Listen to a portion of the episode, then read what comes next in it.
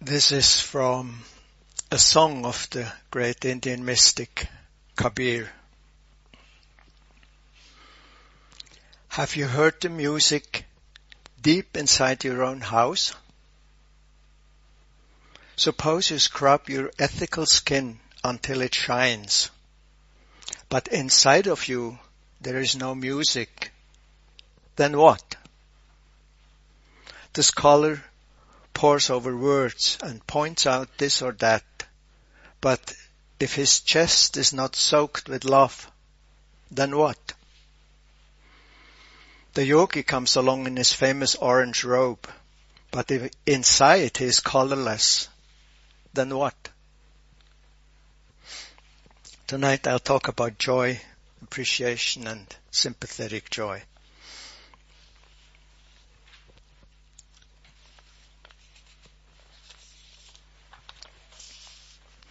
Spiritual practice is often seen as an effort towards improved ethical conduct, towards more spiritual knowledge, deeper concentration and self-improvement. And with that, sometimes quite high demands towards ourselves uh, begin to shape our inner atmosphere. Yet we really practice because we hope to bring more cheerfulness, to bring fulfillment and joy into our life. So that's, and Kabir asks us when we live adhering to a correct ethical conduct, but within we are dry and without music. What's that good for? When we have great knowledge of the teachings and the practice, but our heart is without love, then what's the point? When we do all the right religious and dharmic things, but in the depth of our soul we're colorless, then why bother?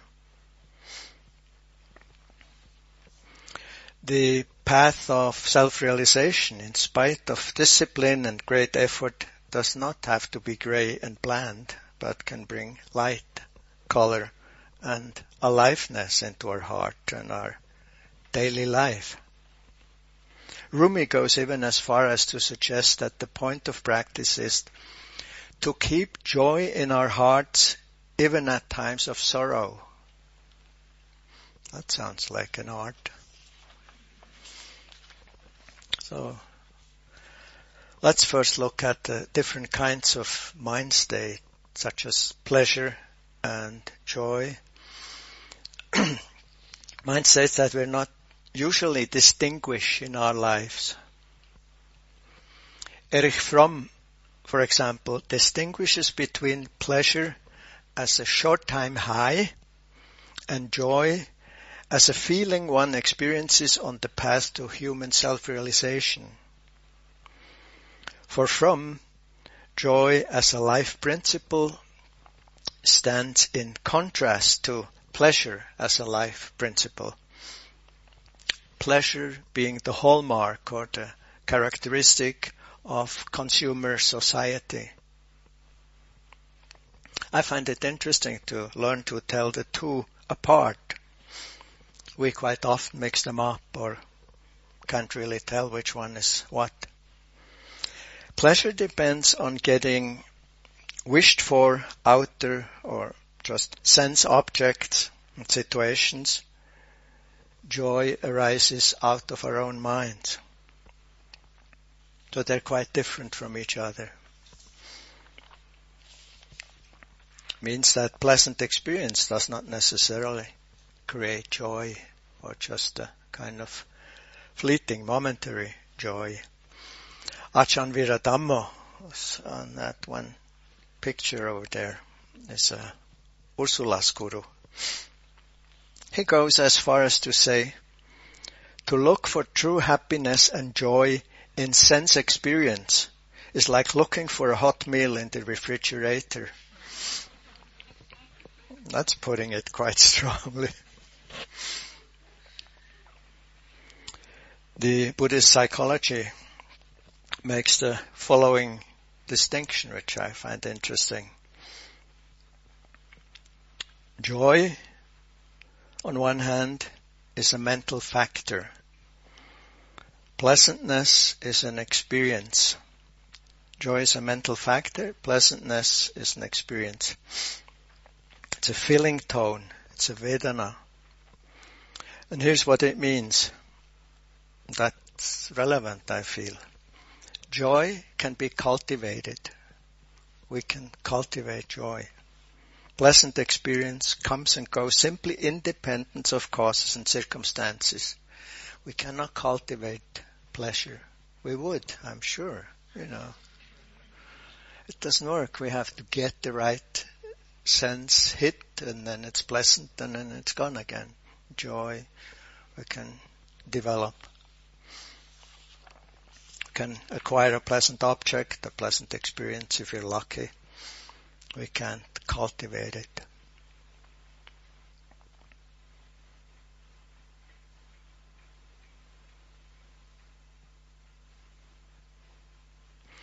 Within different joys because that's what we want to look at here.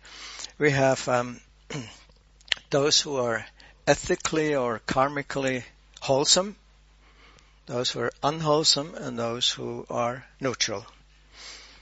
Rejoicing in someone's happiness or goodness, as in the case of uh, mudita, sympathetic joy, would be an ethical, wholesome joy. We rejoice in the goodness, rejoicing in the bad fortune of someone, which one may do sometimes, as for example in maliciousness or glee, in, in Schadenfreude, would be uh, obviously uh, unwholesome joy. Being happy about the day's weather is probably uh, ethically neutral joy, I imagine. Maybe it's even just a pleasure. And when we talk about the cultivation of joy here, we mean, of course, karmically or ethically positive or wholesome joy.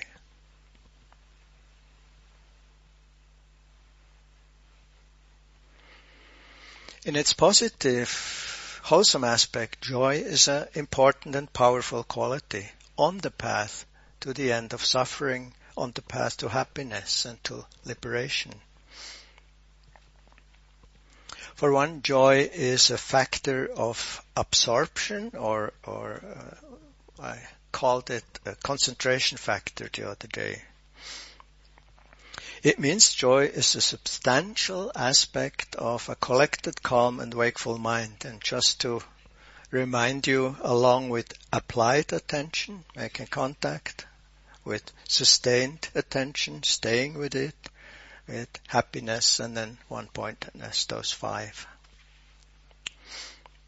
Joy is also a so-called factor of awakening, which means it has to be present in heart and mind for deep liberating insight to arise. It's interesting to hear. Joy is one of the seven factors that has to be there for the mind to deeply open it has to be accompanied and uh, in a balanced way by mindfulness, investigation, right effort, calm, collectedness, and equanimity. Those seven are what needs to be present for awakening to be possible. So much about the technical side. Now I just want to look at what joy might be and how it can be brought about. It's perhaps what Angelus Silesius refers to in his famous poem. He wrote it in German and it rhymes in German, so I read it first in German, then I'll translate it. Ich komme, ich weiß nicht woher. Ich bin, ich weiß nicht wer. Ich sterb, ich weiß nicht wann. Ich gehe, ich weiß nicht wohin. Mich wundert's, dass ich so fröhlich bin. I come, I don't know from where I am, I don't know who, I die, I don't know when, I go, I don't know where to. I'm so surprised that I'm so joyful. It's not the same when it doesn't rhyme, isn't it?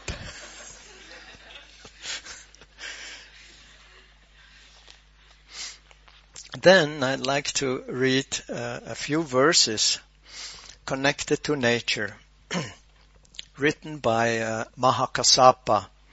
He's one of the main, of the most important disciples of the Buddha. And uh, what's interesting is he was known as a very strict and very austere ascetic. You know, he's sort of the prototype of the ascetic monk. and it comes as quite a surprise to hear his verses expressing love and enthusiasm for nature, for nature's beauty. He says, where some are exhausted, climbing the rocks, there Kassapa, the awakened one, climbs mindful, alert, and strengthened by his mental powers. Returning from his alms rounds, climbing the peak, Kassapa, absorbed in meditation, free from clinging, his duty done, unbound. And he goes on, was clearly someone who is liberated. He goes on, strung with garlands of kareri flowers, this patch of earth delights the mind. The lovely calls of elephants sound. These rocky cracks refresh me so. The shimmering hue of dark, of darkening clouds, cool waters and pure streams flowing, covered by Indra's ladybugs. These rocky cracks refresh me so. Uncrowded by village folk, but visited by herds of deer, covered with moist carpets of moss. These rocky cracks refresh me so. There's not so much joy for me in the music of a five-piece band as there is when my mind is at one, seeing the Dhamma all right. So, great renunciation and discipline and joy can go together.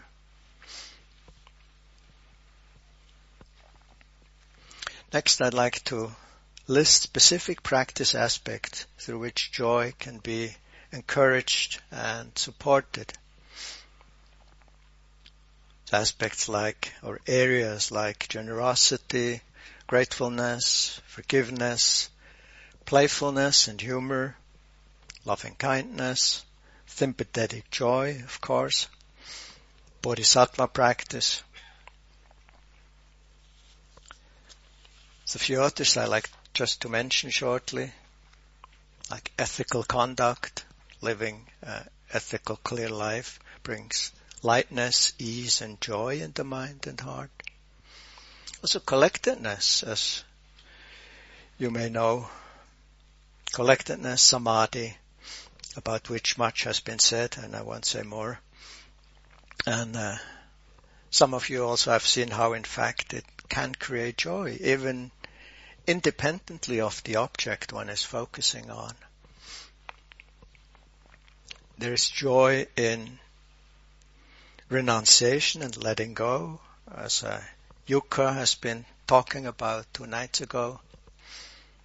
Of course, there's bodhisattva practice, a source of great joy. So, generosity. From generosity, joy arises. When we give, when we're generous, we feel connected to those we give to. If we give actually out of generosity or not out of bad bad conscience or because we think we should or because we think it looks good or we want to impress. Whether it's material things we give or supportive and helpful words, whether it's money or time or attention, when we give we feel rich and joyful. Generosity is not simply a human virtue, but it is also seen as a paramita, one of the perfections bodhisattvas cultivate and Buddhas have realized, have accomplished, have completed. Generosity weakens and overcomes desire, attachment, grasping and stinginess, and therefore is a very liberating and unburdening quality of the heart. We're more at ease, we're more joyful, and our life becomes more meaningful and rich. I mean, you can feel it, it, the mode we're in when we're in need. You know, I need, I'm sort of poor because I don't have what I need. That's the, the mode. And the other way, uh, when you're generous, you know, it feels the other way round, you know. You're rich because you have things to give independently of what we have. Lao Tzu said, the wise don't accumulate things, but the more they do for others, the more meaningful their life becomes. And the more they give others, the greater is their abundance, and with it, their joy.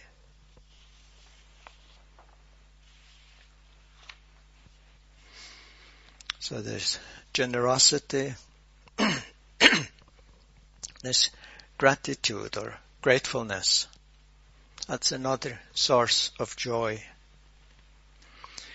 Celia Thaxter wrote, There shall be eternal summer in the grateful heart.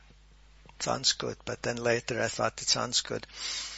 Doesn't so, sound so good anymore in times of uh, climate change. suddenly, suddenly we don't want anymore eternal summer.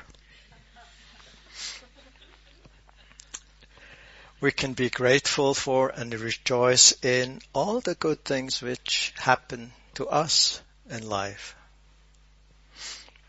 This is by David Steindl-Rast, the Austrian-American monk and poet and activist. It's a wonderful person. It's on joy and gratefulness. It says ordinary happiness depends on happenstance. That's glückliche Zufälle. Joy is that extraordinary happiness that is independent of what happens to us. Good luck can make us happy, but it cannot give us lasting joy. The root of joy is gratefulness. We tend to misunderstand the link between joy and gratefulness. We notice that joyful people are grateful and suppose that they're grateful for their joy. But the reverse is true. Their joy springs from gratefulness. If one has all the good luck in the world but takes it for granted, it will not give one joy. Yet even bad luck will give joy to those who manage to be grateful for it.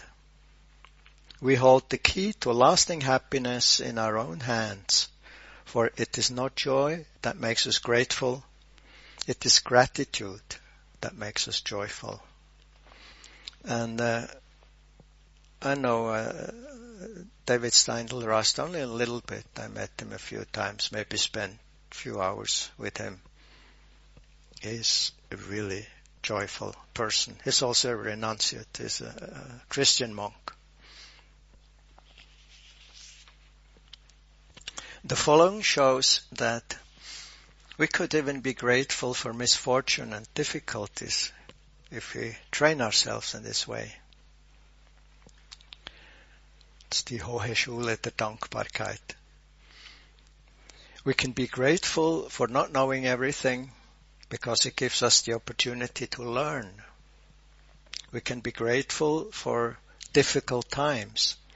In these times, we can grow inwardly. We can be grateful for our limitations since they give us a chance to make progress. We can be grateful for each new challenge because they strengthen our character. We can be grateful for our mistakes since they provide us with valuable lessons. Though it's easier to be grateful for the pleasant and good things, it's those who are also grateful for setbacks and mistakes who have a rich and fulfilled life. Gratefulness can transform what is negative into what is positive. If we find a way to be grateful for our problems, they become blessings. If we can be grateful for these blessings, this can cause great joy to arise in us.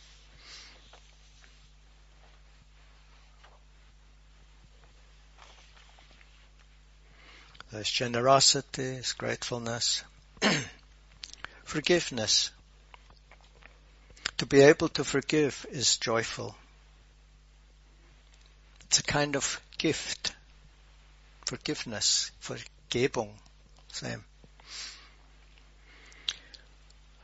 Whatever grudge we hold against someone burdens our shoulders and weighs on our heart. Here's a story by Derek Lin. It's called the Tao of Forgiveness. One day, the sage asked the disciple to think of all the people who he was holding a grudge against, ein Groll oder Missgunst oder Nachtragen, especially those he could not forgive. He had to inscribe the name of each of them on a potato, put it in a sack and carry around the sack for a week. That was the job. Carrying the sack was not particularly difficult, but after a while it became more of a burden. It began to get in the way and it seemed to require more effort to carry. After a few days the potatoes began to rot. So in addition to the weight, there was a disgusting smell.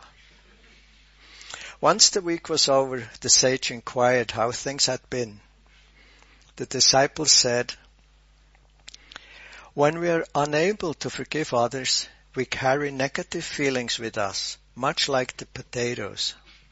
They become a burden to us and after a while begin to fester and stifle our well-being. We can only lighten the burden by forgiving. I've decided to forgive all my transgressors even though it requires much effort and I have to be willing to let go again and again and again. The master smiled. Then she said, Very well then, you can remove all the potatoes now. Or were there any more people who transgressed against you recently or today? The disciple felt panic when he realized his empty sack was about to get filled up again. Then he asked, but master, if the potatoes are negative feelings, what then is the sack?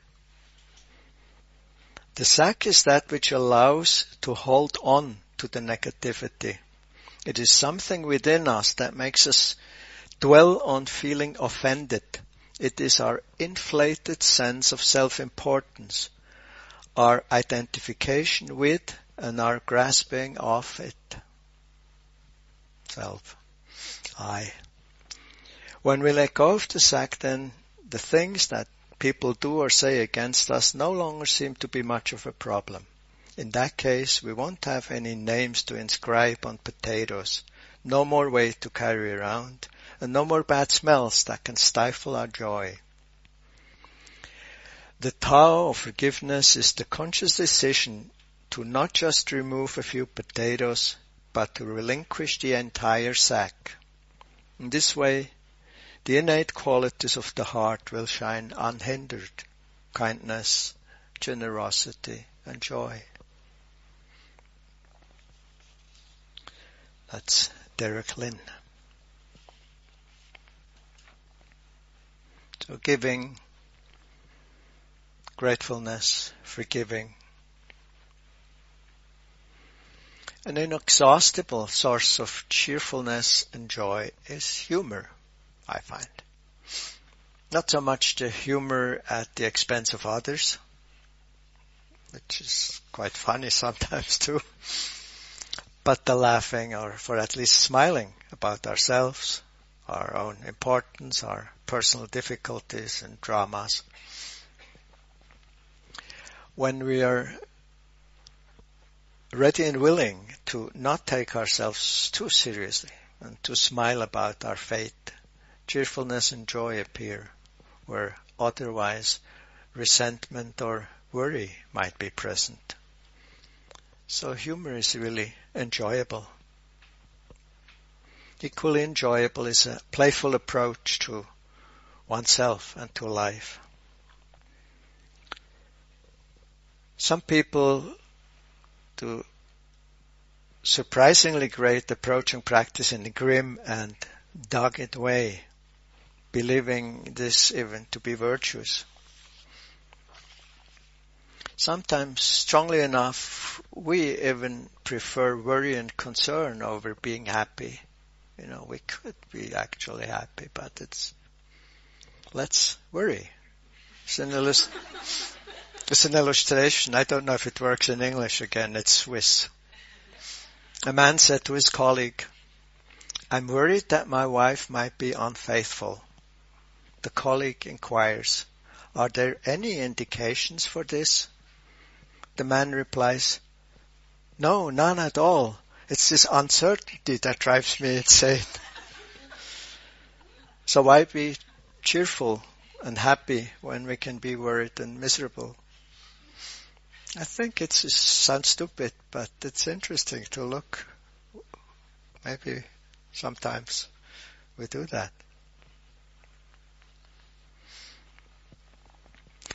At times we may believe that playful and light equals a lack of discipline or earnestness, while in fact the ideal combination of right effort is cheerful and earnest at ease and disciplined. That's what allows for clarity, for depth and for joy, and they go very well together.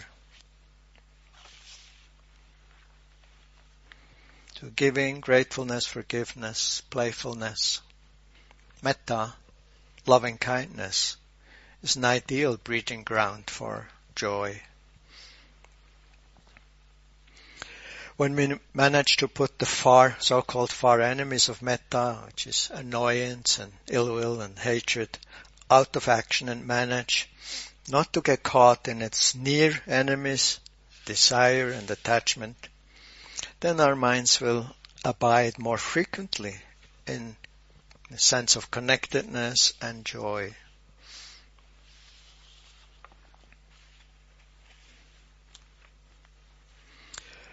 to train our mind in a way that lets goodwill and kindness become more and more our second nature also means that the usual thoughts of comparing, of judging and condemning give way to an inner atmosphere of openness and joy. It's so much lighter to hang in with that kind of way of being than with comparing, judging, condemning and all the rest. And the same is true for sympathetic joy, for mudita. I like to quote a few verses by Shantideva, which convey this inner mood. I just realized I mixed it up a little, but never mind. They're all good qualities. he says, Gladly do I rejoice in the virtue that reveal, relieves the misery of all those in unfortunate states, gladly I do rejoice in the virtue that relieves the misery of all those in unfortunate states, and that places those with suffering in happiness. I rejoice in that gathering of virtue that is the cause for awakening.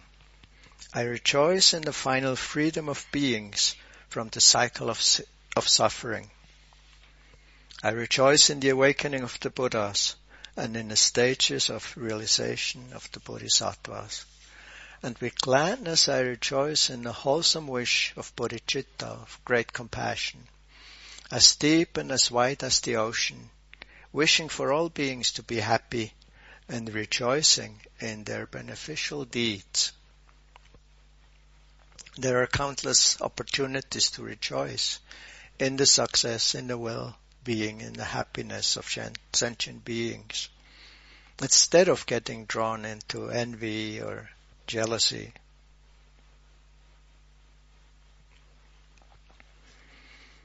It's mentioned the altruistic motivation or the practice of the bodhisattvas, bodhicitta. It's the decision to, or the determination to give up self-centeredness as much as we can and to aspire to the highest realization for the welfare of all of life. So the practice isn't so much for oneself anymore, but for the welfare of many. When we care for the welfare of others out of genuine connectedness and compassion, our own problems and suffering become less important. We stop getting in our own way and life gets simpler, lighter and happier within. Mark Twain saw this when he wrote, the best way to make oneself happy is to try to make others happy. To me, again, a beautiful example of this is the Dalai Lama. In spite of the extremely difficult predicament he and his people have been in, are in, he's someone with a very tangible and quite contagious sense of joy. And I think his joy comes mostly from his compassionate aspirations, which are expressed in the following verse which is by Shantideva again, which he, uh, the Dalai Lama, declared to be one of his most important verses, statements. It says, For as long as space lasts, and for as long as living beings remain, until then may I too abide, devoted to dispelling the suffering of the world. There's no limit, no time limit, no limit of beings.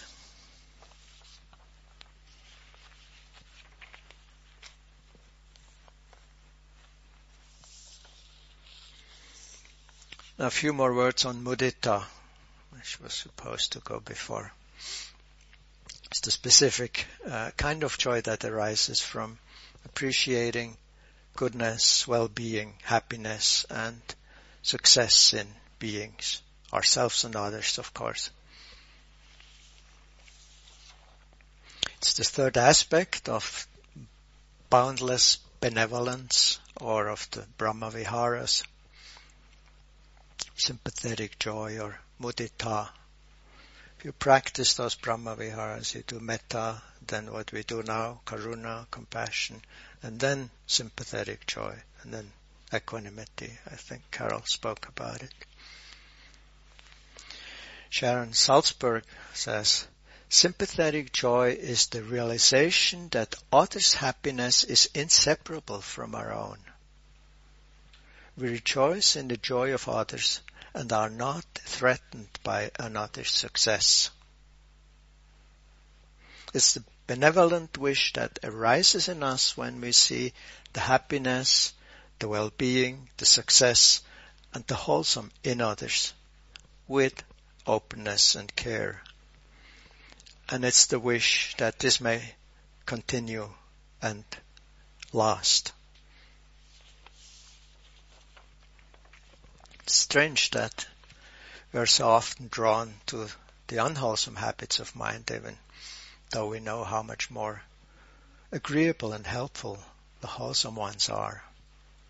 I guess that's why Rumi asks in one of his famous verses, when you go to a garden, do you look at thorns or at flowers? Spend more time with roses and jasmine. We can integrate mudita practice into our daily practice. I don't want to speak about how one does it formally. It's very similar to karuna, but that's not the point right now. In a way, it's one of the spiritual practices which takes the least effort and is the most fun. I think, you know, in my mind, generosity is one. You don't have to do samadhi first. You don't have to sit and walk and do all this stuff. You know, you can just be generous. Anytime, any moment. There's always somebody, you know, has use of something we have, time or, you know, friendship or, or attention or whatever. It's easy. And then it's similar with mudita, but I think, uh, we're much less in the habit with mudita. It's even easier with uh, compassion. see somebody suffering in our daily life. It's much easier to move that way than when we see them successful and happy, doing really well. But there are always people around us who are lucky. So we could feel mudita. Always people around us who have wholesome, positive qualities, which we can tune in and rejoice in. There's always people around us who act or speak in wholesome ways, or who simply are in good spirits, or are successful. All opportunities for sympathetic joy. So that's what I mean. It's easy, but it takes looking in a different way. I find that difficult because it's somehow to some extent counterintuitive, except I imagine with uh, children and grandchildren. I hear especially with grandchildren it's supposed to be very easy. Wolfgang tells me. so sympathetic joy. To conclude the part on mudita, some final uh, advertising. Scientists of the University of California in LA report they researched uh, sympathetic joy, I guess. What destroys relationships between partners and spouses is not the jealousies, the money, the quarrels. More important are the reaction or re- responses when the partner feels really good. Those who don't care for the partner's moments of happiness and success, those who don't rejoice in the partner's pride for some achievement or for a promotion, makes a mistake. The scientists report that more than anything, it's the reaction towards the triumphs and successes of the other that decides whether a relationship has a future or not. To celebrate the luck of the other as if it were one's own gives the partner a tremendous emotional uplift. To play down the news or to depreciate them may lead to a permanent cooling down. So Art Aron of Stony Brook University in New York concludes, when something positive happens to one's partner, it's a perfect opportunity to strengthen the relationships. Uh, I'm sure this principle can be applied to all human relationships, not just to partnerships. Interesting. Makes sense. To close, I want to read from the Mangala Sutta it's a discourse by the Buddha on blessings. It's on what is valuable and beneficial in life. It's a, a whole list it goes through. And many of the qualities we've seen before are mentioned as special blessings. And then it goes on to the end of it. The greatest blessings are to be content and grateful to hear the Dharma or the Dhamma at the right time, to deeply understand the noble truth of suffering and its end, to realize liberation, the unconditioned. This is the highest blessing. Heart and mind unshaken by worldly states, sorrowless, stainless and secure, this is the highest blessing. Those who live in this way are everywhere unshakable and find well-being everywhere. Theirs is the highest blessing.